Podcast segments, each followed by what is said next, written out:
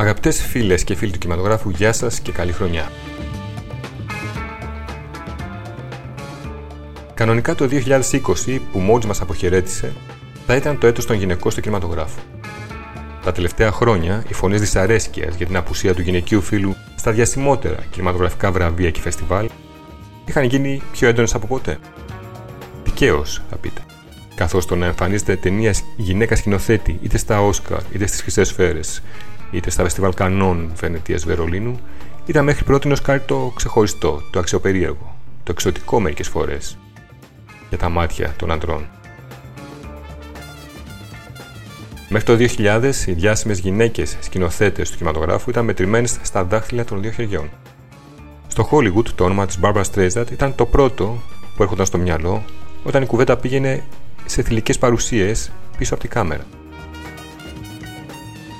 Αν και η εν λόγω ιδιότητα της σκηνοθέτριας μάλλον ακολουθούσε τις γνωστότερες ιδιότητες της τραγουδίστριας και ηθοποιού. Ακόμη και έτσι πάντως, η Streisand ήταν από πολλές απόψεις πρωτοπόρα για την αμερικανική βιομηχανία του θεάματο. Ήταν η πρώτη γυναίκα σκηνοθέτη, σεναριογράφο και παραγωγός μιας ταινίας με το Γέντλ το 1983. Έγινε μάλιστα και η πρώτη γυναίκα κάτοχος δύο διαφορετικών Όσκαρ, πλην των ερμηνεών, κερδίζοντας το βραβείο πρώτου ρόλου στην πρώτη της κινηματογραφική εμφάνιση το 1968, το musical του William Wyler Ένα αστείο κορίτσι, δίπλα στον Ομάρ Σαρίφ, το οποίο μοιράστηκε τότε με την Κάθιν Χέμπορν που πρωταγωνιστούσε στο λιοντάρι του χειμώνα. Επίσης, το δεύτερο Όσκαρ που κέρδισε ήταν το 1977 για το τραγούδι Evergreen, στην ταινία Ένα αστέρι γεννιέται, όπου πρωταγωνιστούσε δίπλα στον Chris Christopherson. Οι πολλαπλές ενασχολήσει της Barbara Streisand σχετικά με τη διαδικασία δημιουργίας μιας κινηματογραφικής ταινίας οδήγησαν τη Star από το Brooklyn και σε άλλα πόστα. Ω παραγωγός, μάλιστα, αποκόμισε κι άλλη μια οσκάρικη υποψηφιότητα, καθώς ο πρίγκιπας της Παλήριας που σκηνοθέτησε το 1991 ήταν στην πεντάδα των κορυφαίων φιλμ της χρονιάς. Όχι όμως και σε εκείνη την πεντάδα με τους καλύτερους σκηνοθέτες. Η Streisand στην πλούσια καριέρα της είχε ακόμη δύο οσκαρικές υποψηφιότητες. Το 1974 προτάθηκε για το βραβείο ερμηνείας πρώτου ρόλου στην ταινία Τα καλύτερα μας χρόνια, δίπλα στο Robert Redford, ενώ το 1996 η τρίτη και τελευταία ταινία που σκηνοθέτησε, το καθρέφτης έχει δύο πρόσωπα, με τον Jeff Bridges πρωταγωνιστούσε τότε, προτάθηκε για το Oscar τραγουδιού, με τίτλο I've Finally Found Someone, που είχε γράψει μαζί με τους Marvin Hamlins, Robert John Lang και τον, κρατηθείτε, Brian Adams. Τελικά το 2000 η Barbara Streisand τιμήθηκε με ένα ειδικό βραβείο στις Χρυσές Σφαίρες για την πολυδιάστατη προσφορά της στο κινηματογράφο. Η χρονική επιλογή της εν λόγω τιμητικής διάκρισης δεν μοιάζει καθόλου τυχαία. Άλλαζε ο αιώνας, άλλαζαν οι εποχές. Μια άλλη σημαντική δημιουργός που ενέπνευσε σεβασμό στο Hollywood και όχι μόνο ήταν η επίσης πολυσχεδής Oprah Winfrey. σω η πιο επιδραστική στα 90s γυναίκα, όχι μόνο για το αμερικανικό σινεμά, αλλά και για όλη την Αμερική.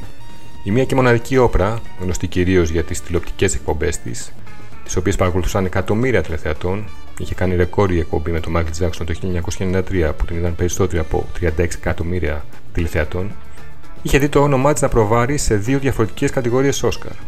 Το 1986, όταν ήταν υποψήφια για το βραβείο Βιταρόλου στο πορφυρό χρώμα του Spielberg, αλλά και πιο πρόσφατα το 2015 στο Σέλμα της Αφροαμερικανίδας Ava DuVernay που συμπεριλήφθηκε στην κατηγορία των καλύτερων φιλμ της χρονιάς. Σε αυτό η όπρα κρατούσε τη θέση της παραγωγού.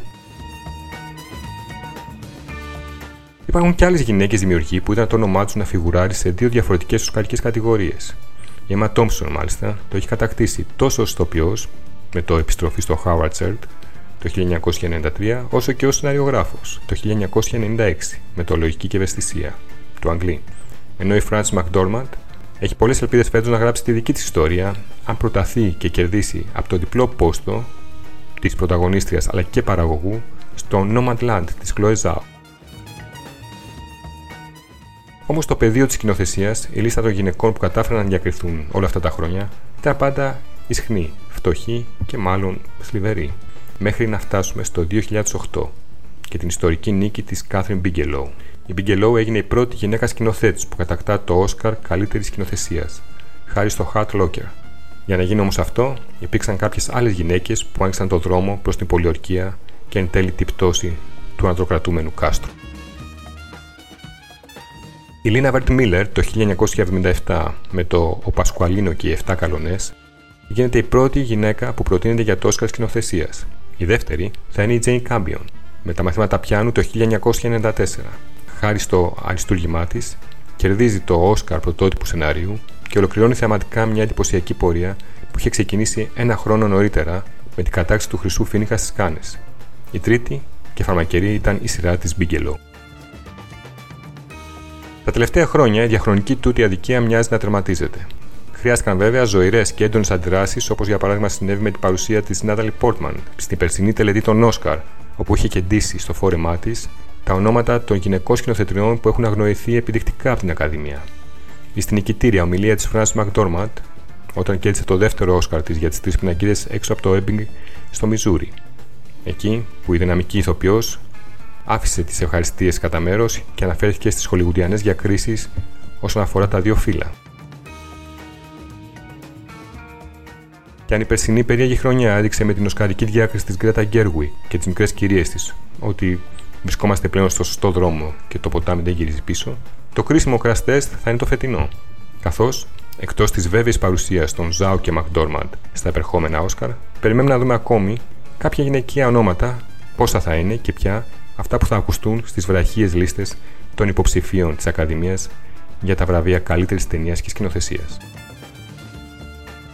Αυτά λοιπόν από μένα, να είστε όλοι καλά, να έχετε μια όμορφη χρονιά και θα ξαναπούμε την επόμενη Πέμπτη.